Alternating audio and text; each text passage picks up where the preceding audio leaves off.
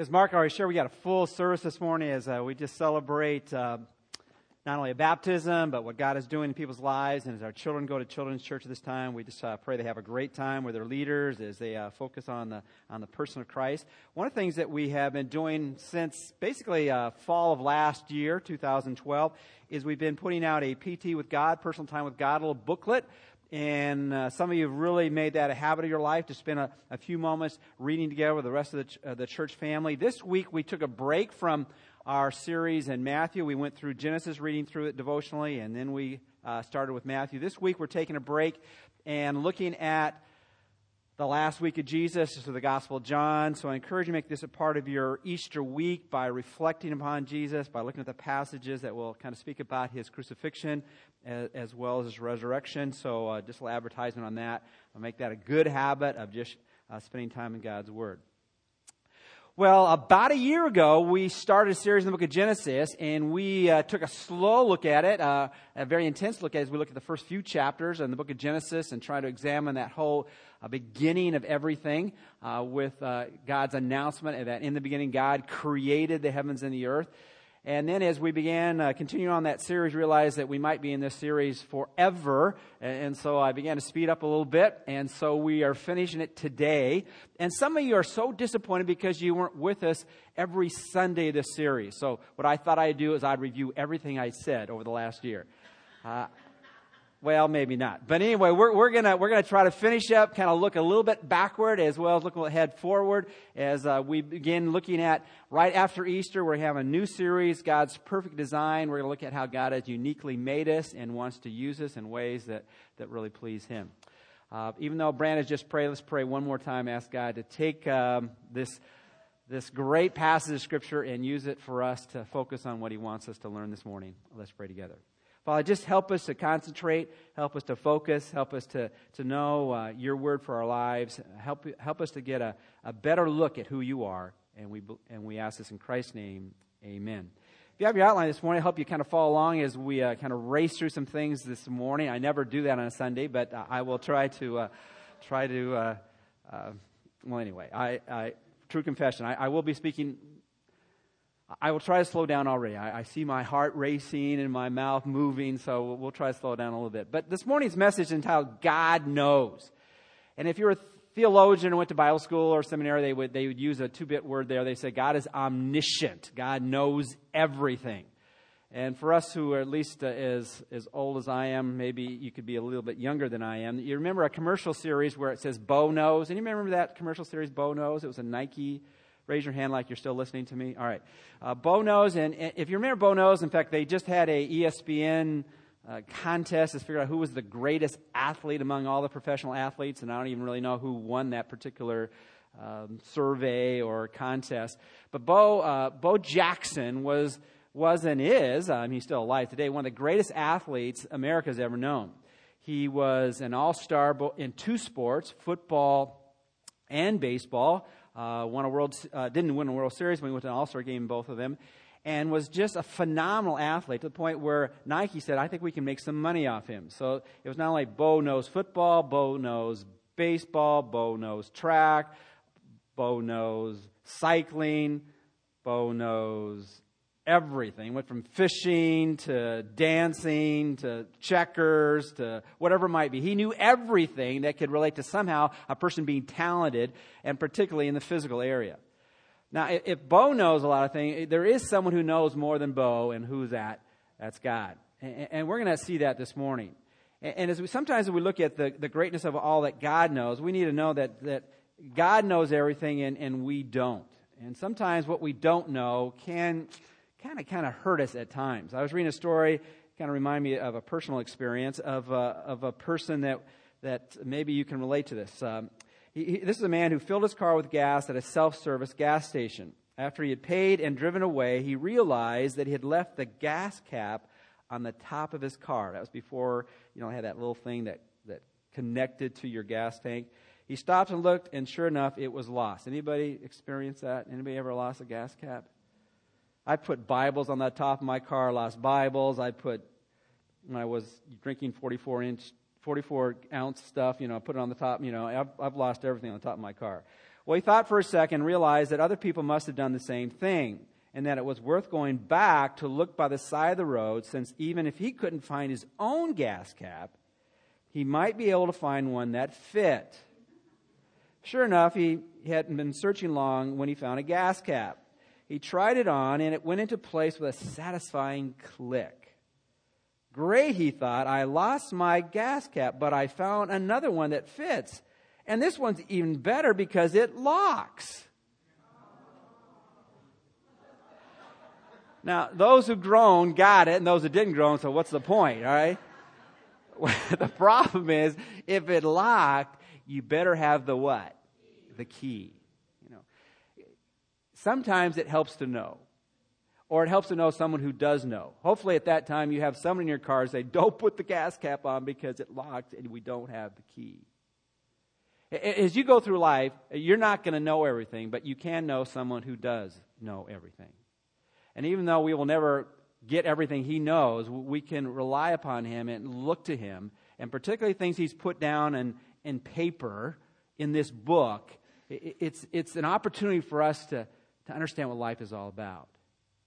Well, this morning we're going to do a, a quick review of the whole book of Genesis, and then we're going to see the last three chapters, the parts we haven't gotten to and see some things that, that God knows that I think He wants us to know as well.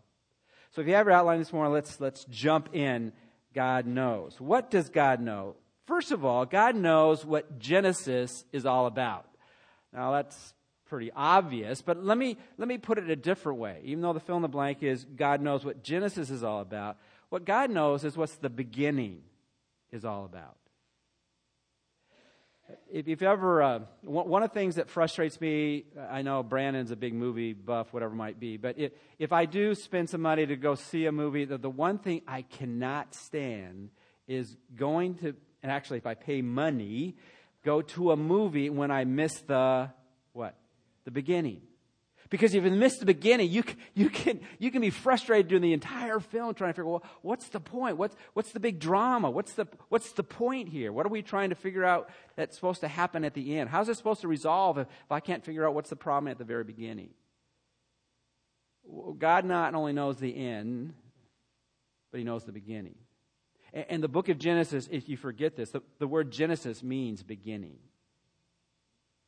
And, and as we look at the really the, the offer of God to us to kind of get a glimpse of it. It, it begins with him taking Moses uh, hundreds of years, uh, thousands of years before this happened, and said, You know, the people of Israel, as they are God's covenant people, as God is using them to, to define who He is and to determine how you connect with the living God, they, they need to understand how this all started. So, as they're in the wilderness, God takes Moses and begins to record Genesis and Exodus and Leviticus and Numbers and Deuteronomy. And it's for the purpose of God's covenant people to understand what's going on. And, and we have the opportunity to look back now at that and say, we understand as well. And just to give you an overview, let me, let me just look at some things this morning that kind of puts the book of Genesis, you know, in bite-sized pieces. Uh, the first one I've already mentioned. What's Genesis all about? First of all, it's all about creation. If you have your Bibles, we're going to race through uh, just looking at a couple passages, a number of passages that highlight this. It's about creation, Genesis 1 1. In the beginning, God created the heavens and the earth. And we have a whole world out there that want to kind of destroy people's faith by saying, well, it doesn't fit with their scientific model. But let me tell you, there's no one in the world that has a handle on origins. Yeah, how did it all start? And the Bible is very clear. It all started with who? God. In the beginning, God. God created the heavens and the earth. And if you don't have some concept of God, what you've got in terms of explaining this universe is nothing plus nothing resulted in everything. Now, I don't know about you, but that doesn't make a whole lot of sense to me. That nothing plus nothing resulted in everything. The Bible says there was a beginning, and that beginning started with God, and God created everything from his hand and from a word out of his mouth. What is Genesis all about? What is the beginnings all about? It's about God. And in the beginning, God created the heavens and the earth. But what happened next? Genesis also is all about corruption corruption. And we could illustrate that so many different ways. We could look at Genesis chapter 3, where the first corruption happened with Adam and Eve. But I, I want to get very specific about a corruption. Look at the first offspring, Genesis chapter 4, verse 8, where it says, Now Cain talked with Abel, his brother, and it came to pass when they were in the field that Cain rose up against Abel, his brother, and what? And killed him. It, it didn't take long for, for us to take what God had made, which was good was very good, and we decided to go our own way, and corruption, sin, evil spread throughout the whole world. You know, people wonder well, all about you know what's the what's the what's the answer as far as why evil exists in this world. Well, the simple word from God's word out of the book of Genesis is all you have to do is look in, in the mirror how, would you like your thought life to be projected on the screen just this week? Where does that come from? It comes from evil within our heart because we rebelled against God. What's Genesis? What's the beginnings all about? It begins with God. God created the heavens and the earth. Secondly, it results in corruption. Third, it results also in condemnation. God, because He's a holy God, will deal with evil in Genesis chapter 6, let's begin with actually verse 5. It says, Then the Lord saw that the wickedness of man was great in the earth. Well, how great was the wickedness in the earth? And it says this, and that every intent of the thoughts of his heart was only evil continually. You know, try to go an hour without having a, a selfish thought or a, or bad intent. Try an entire day or try an entire week and add up what happens within our own heart. And the Lord was sorry that he had made man on the earth, and he was grieved in his heart. So the Lord said, verse 7 I will destroy man whom I have created from the face of the earth, both man and beast, creeping thing, and birds of the air, for I am sorry that I have made him. And so the message of Genesis is it began with God. God created everything, but we corrupted it, and there's going to be a consequence for sin. It's condemnation from God. Now, God could have left it there. But God is not only holy and righteous and just, but He's also loving, compassionate, and merciful. And so the next major idea about the book of Genesis is that God, it's about a covenant. It's about an agreement. It's about a pact. It's about a contract. It's about something that God wants to do for people in this world. And it begins with His picking out an individual by which this story will be unfolded and developed. In Genesis chapter 17, verse 1 and 2, it says, When Abraham was 99 years old, the Lord appeared to Abraham and said to him, I am Almighty God. Walk before me and be blameless, and I will make my covenant, my contract, my promise between me and you, and I will multiply you exceedingly. And we have from that that it says that, and, Abraham believed God, and it was accounted to him to righteousness. Are people saved in the Old Testament differently than they are saved in the New Testament? They're all saved the same way. It's when we understand who God is and who we are, that God is, He's the creator and He's holy and righteous and just. And the only option that we have is to believe in His promise that He's given to us. And if we'll believe in Him and His provision for us, the promise, the covenant He makes with us, then we can become right with Him. Now, that's fully consummated in the person of Jesus, who we celebrate demonstrably this week. In that Jesus went to the cross to pay the penalty for our sins, rose again mightily, so he is the victor over death. And our choice is do we believe in his promise that he gives to us? That we are saved not by our, by our works, but by his grace and it's a gift of God, and that He wants us to come to Him. So, what's the beginning about? It's about creation, it's about corruption, it's about condemnation, it's about a covenant, a promise that God gives. And the greatest promise is, is the sending of His Son for us. And then it's about conversion. And actually, the conversion story beginning, begins with the third chapter in the book of Genesis that I have to resist the temptation to re explain. But in Genesis chapter 3, verse 15, as Adam and Eve brought sin in this world, and the evil one is one that enticed them to rebel against God, it says that in the very beginning, God said, I, am I am bringing the solution uh, through a seed that I will bring to this earth. And it says in Genesis 3:15, "And I will put enmity between you and the woman," which means uh, there's a battle going on all this time in between your seed, all the population of this world, and uh, uh, and her seed, uh, between the seed of, of the evil one and the seed of the one that God was presenting. And he shall bruise your head, and you shall bruise his heel.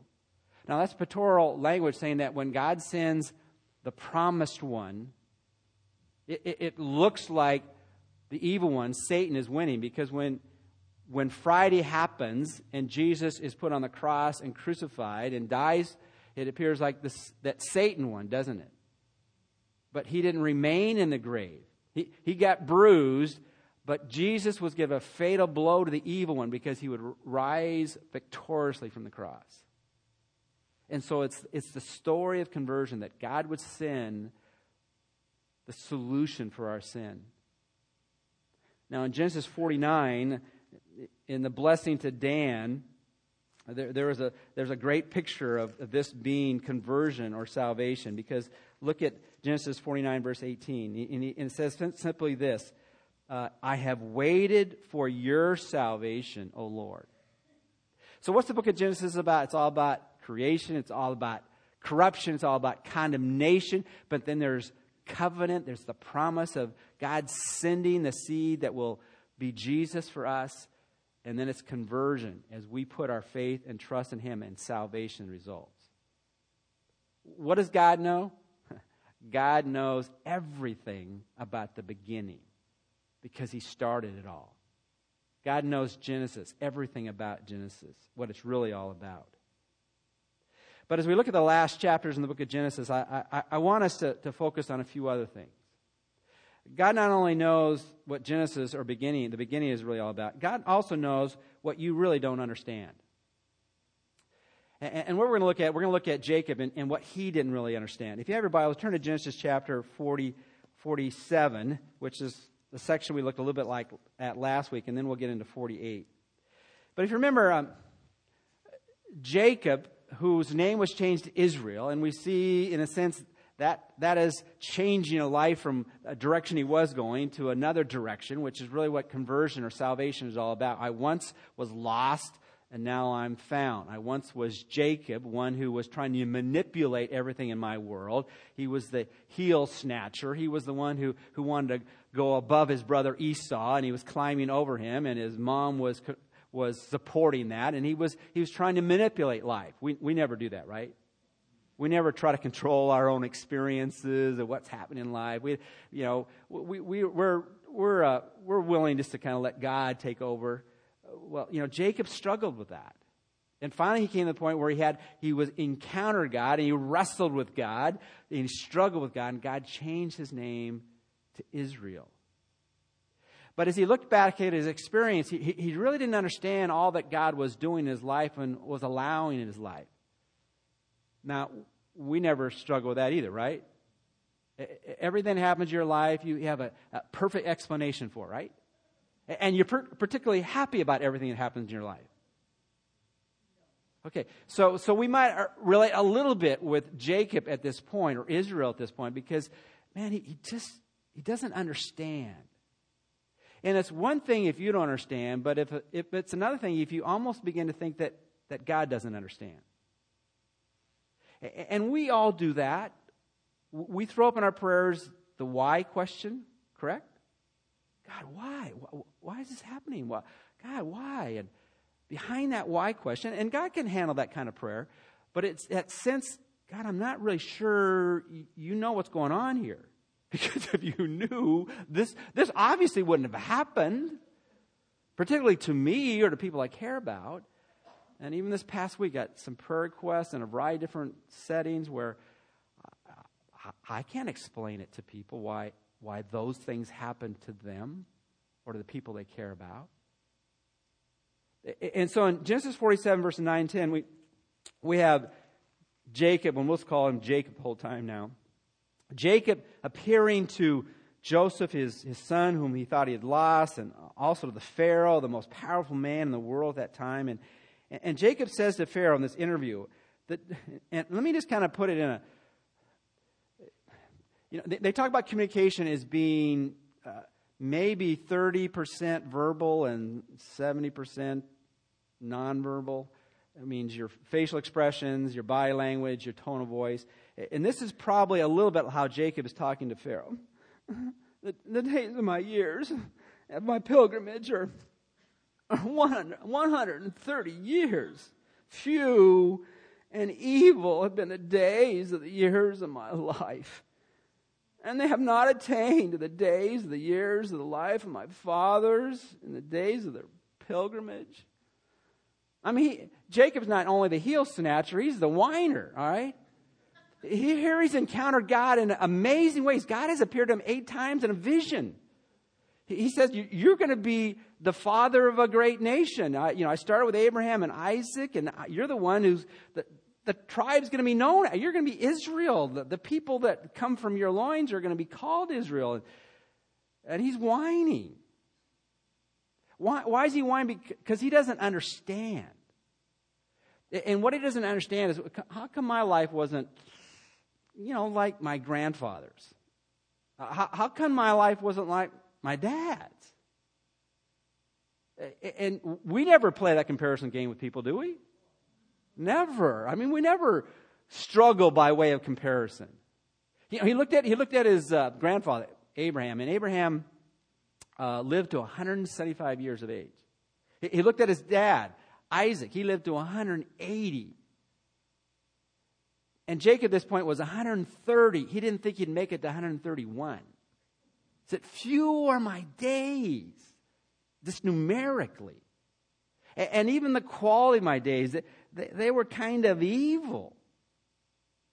And you're thinking, really? Really, Jacob? Now, they weren't easy years, but at that point, he, he call, describes in that way because he, he didn't understand. God knew that he was using all those things to shape his life. And if we were to put a blanket over all the things that we struggle with, it's, God is using all those things that happen in our life to shape our lives. But we just don't like the process of him shaping. And, and we, why can't you shape me in the way you're shaping that person over there? It seems a lot easier for them to be shaped than it is for me. And all we can say is, God knows. God knows how we need to be shaped. And it, it's often different than how He shapes others. And here I'm tempted to tell you a further story of Ellie's shaping. Okay, I, there's some shaping that she had to go through. I, I wouldn't have wanted to go through some of the things that took her to get shaped to where she is today. But, but God knows. Now, something changes. Look at uh, I ought to be speaking faster. All right, look at uh, Genesis 48. A little bit later on here. And actually, actually, what happens here is Jacob lives a little bit longer than he thinks he's going to live. He didn't die at 131. He, he actually lived another 17 years. You know, some of you think, you know, you don't have a whole lot of time left. You know, God can, He can extend your years a lot more than you think He can. So take whatever time you got and live it to its fullest. He lived another 17 years. And here he has this conversation, and we're, we're picking up basically now when he's blessing Joseph's two sons here. And now look at the commentary on his life.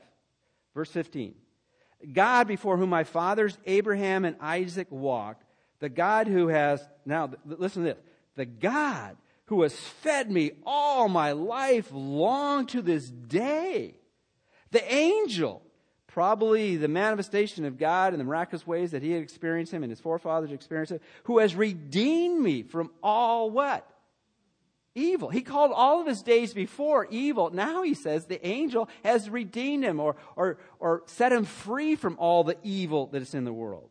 Bless the lads. Let my name be among them, and let the name of my fathers, Abraham and Isaac, and let them grow into a multitude in the midst of the earth. What happened? Somehow between Genesis 47 and Genesis 48, it might have taken him 17 years, he began to look at God not as a God who didn't understand, but a God who what? Did understand. A God who knows. And now he doesn't look back at his years as being evil days, but a God who has set him free from the evilness of the day. Now, did anything actually happen, change historically in his life? No, those same difficult things had happened, but now he had a different perspective because he had not he had a different look at who God is. God knows. And really all those things that were so difficult, God God got me through them and he used them to shape me. And, and now look at look at this family I have. I got I got 12 sons and God is going to take this and a great nation has come from me. And, look at Joseph. He's got Ephraim and Manasseh, and I'm, I'm blessing them. I mean, he's just overwhelmed by God's goodness. You know who really knew how good God had been to Jacob before Jacob knew how good God had been to Jacob? A pagan, well, it's quite possible, some interesting enough think that, that Joseph's experience with God was so dramatic and so life changing that it's quite possible that Joseph had led some of the people in Pharaoh's court, even Pharaoh, to faith in Christ. But what happened is Pharaoh knew that God was good to Jacob before Jacob knew how good God was to Jacob. Look back at 47, 47 verse 10, uh, the verse I did not read out of this section. It says this So Jacob blessed Pharaoh and went out from before Pharaoh. Now, to me, as I read that verse initially, I thought, I don't get this. Pharaoh, most powerful man, most prosperous man, most wealthy man in the world, has everything he wants beyond his imagination. And here you have this sojourner from a, a, a land he had escaped from because he couldn't feed his family. And he comes into Pharaoh's court, and who blesses who? Normally, if someone blesses you, they're the one who is more prosperous than you. I, I bless you, my son, you know. But it was Jacob who looked like he was the lesser, blessing the one who seemed to be better. But Pharaoh knew, even though he was so prosperous and powerful, that Jacob was the one who was the better, blessing what looked like the one who should have been blessing. You look at Hebrews chapter 7, verse 7, it's, it's always the better that blesses the lesser, not the lesser that blesses the better. You understand what I'm, what I'm trying to say here? It is that God really knows what we don't understand, and we don't understand how blessed we are. Now, the subpoints that I'm not going to explain, but I think are obvious. Your future can be better than your past. Jacob began to experience that in those last 17 years. And he began to realize all, or at least some of the things God was doing. And in particularly, as we think about our lives, we know in eternity, it's going to be so much better than we have here. Our future is un, unimaginably how great it's going to be.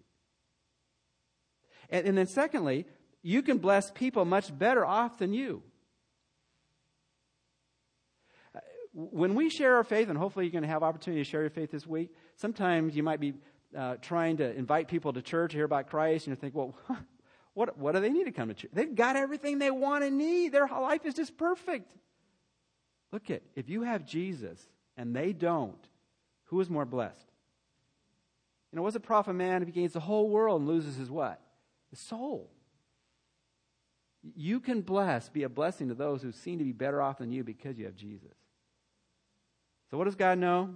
He knows everything about what the beginning is all about, and he knows what you really don't understand and you're thinking, how, do I, how am I going to get through the next two points, right? Really rapidly.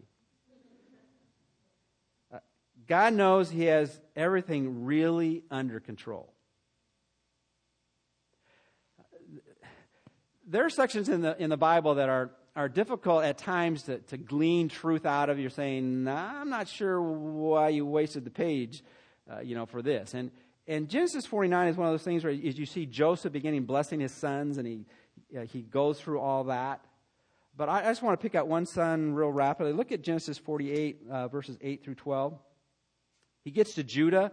Uh, he actually shares some consequences to the, the, the sons that had done some evil deeds, and, uh, and the blessing there was somewhat monitored by their actions in the past. But in, in Genesis 49, verse 8, uh, 8 through 12, we have these words Judah, you are to be whom your brothers shall praise. Actually, the word Judah, the name Judah actually means praise. Your hand shall be on the neck of your enemies. Your father's children will bow down before you. Judah is a lion's whelp from the prey. My son, you have gone up. So the idea of Judah, the, the, uh, the, the, uh, the lion of David. He bows down. Uh, he, he lies down as a lion, and as a lion he shall rouse him. The scepter shall not depart from Judah, nor a lawgiver from between his feet, until Shiloh comes, and to him shall be the obedience of the people. Verse 11, stop there for a moment because I want to comment on that in just a second. He talks about Judah and says, you, you know, you're going to be uh, the uh, the lion. You're going to be the one in which the scepter, the rule of authority, will not pass from, um, from your hand. But as he, as he gives this blessing, this Jacob giving blessings to his sons, you're thinking about, you know, Judah really? Now, now Judah was a powerful tribe. It, it, in, in, terms of counting, it might have been the most populous uh, tribe, but it really you know, as you look at the beginning of those who came to positions of, of responsibility and power in, in, in Israel, Judah was kind of uh, on the backside of this. He says, From your line, people will rule. Well, just give me an idea here. Moses, he was from the tribe of Levi. Joshua was from the tribe of Ephraim. Gideon was from the tribe of Manasseh. Samson was from the tribe of Dan. Samuel was from the tribe of Ephraim. And Saul was from the tribe of Benjamin where was Judah? This promise of Judah being the place in which the scepter would rule didn't happen till a little boy named David. And then from David on, the rule was from the, the tribe of Judah. And, and who was going to be the ruler from the tribe of Judah? Jesus. And so, as you look at this, I mean, for 640 years, uh, when's this going to happen? Was, was God in control? Was somehow was God unable to fulfill what, what he had inspired Jacob to say? God's really under control, even, even when he's not according to our timetable. Uh, the tribe of Judah will rise up to rule and the tribe of Judah will bring in the Messiah. Now, if God can, can move nations and bring positions of power to people who are minimal in the eyes of others, can God control the things that are happening in your life? See, as we look at God knows, God knows the beginning, God knows we don't understand, and God knows that He's really in control. He can be trusted. And then, probably the most, you know, I don't know, powerful passage is the right way to say it, but the most striking passage in the book of Genesis is found in the last chapter in the book of Genesis. And, and I would simply put it this way uh, God knows what is really good. God knows what is really good. Look at Genesis 50, verses 19 through 21, and I have it in your outline. But it says this Joseph said to them, Do not be afraid, for I am in the place of God. Uh, now, you might be thinking, what, what's the context of this? Well, Jacob does die. He thought he was going to die right around 130, 131, 132. He, he basically lives to 147. He blesses all the sons, and then he he, he makes Joseph promise to take him back to the promised land. He takes him back to the promised land. They all get back. And all of a sudden, the, the brothers are beginning to think, uh oh, our safety net has just been transported to Canaan. Uh, what, what are we going to do now? Joseph probably was, was not giving us our just due, the punishment for selling him into slavery and now we're going to get it. And so they begin to plead with him. In fact, they even, they even bring up their dad and say, Remember, remember dad? You wouldn't want to dishonor dad. I mean, what would dad want? I mean, they're, they're afraid they're going to get punished for what they had done. Joseph says, Do not be afraid. For am I in the place of God? Now, you can take that one of two ways. In fact, people take it one of two ways. Some people say what he is saying is, Look, at, I am not God. You know, God is the one who brings justice. He is the one who will, who will make those things that were wrong right. Or, or, or what he's saying here is, is uh, I am in the place of God, and since I am in a position of power and responsibility, and God has raised me up. But even though He has raised me up, I want you to understand this, verse 20. But as for you, you meant evil against me, but God meant it for what? Good. In order to bring about it as is to this day, to save many people alive. Now, therefore, do not be afraid, for I'm not only going to provide for you, but also your little ones. And he comforted them and spoke kindly to them. Now, the obvious thing is that we often plan what is evil, but God only plans what is good. Now, now the point there is, is, is Joseph had every right at this point to just give them what they had done in a, sh- in a shared uh, proportion of all that they had taken him through in terms of all the suffering and pain. But he, he recognized that, that God knows. God knows what is good. And even the most difficult things that happen in our life, God can use that so that, that our life story can make a difference in other people's stories. You meant it for evil, God meant it for good. And what was the good? Many people got rescued and saved. You know, on this Easter week, Passion Week, all of us are placed in various corners of this community. And sometimes we wonder, well, why am I here? Why am I not over there? Why is this happening in my life rather than that happening in my life? And the only thing we say, well, God knows. We might not know, but God knows. But one thing we can know about what God knows is that God has placed us wherever we are, at least at that point in our life, to be used to to help save people in whatever predicament they're in. Maybe draw them into the Savior or just being a, a, a avenue by which God's love is displayed and that God's name is magnified because God's people love like God loves, cares like God cares, listens like God listens, and, and He wants to use us to, to impact people around us. And if we weren't there, who, who would be there? And sometimes the answer would be nobody. But He has places there so that, that we can do that which is good. Even though someone might have put us there meaning to do evil to us, but He's left us there, at least at that moment, to do good. God knows. God knows what the beginning is really all about. God knows what we don't really understand. God knows that everything is really under His control. God knows what is really good. The question for us on one level is Does God know us? And do we also know that God wants to use us in a way that will be an instrument in His hands to make an impact on a world that needs Him? Let's pray.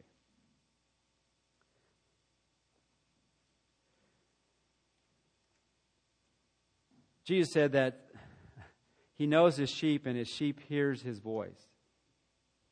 Well, maybe there's someone here this morning that doesn't know you in a personal way, and God knows whether any of us are a true child of His. But the, the invitation is for us to, to come to know the one who can know us more than anyone else can ever know us. And that's the one who made us and sent his son to die for us. If you don't know the Lord in a personal way, I invite you simply to open up your heart and your life and say yes to Jesus. God, I want to know you. I want to follow you. I want to be your child. And then, Father, also, if, if, we, if we already know you, then, then, then we want to just place our lives confidently in your hands. Most of us here, if, if, if, we were, if we were you, we would change some of the things that have happened and maybe some of the things that will happen. But God, you know much better than us. Help us trust in the God who knows, that He knows best. And we ask this in Christ's name. Amen.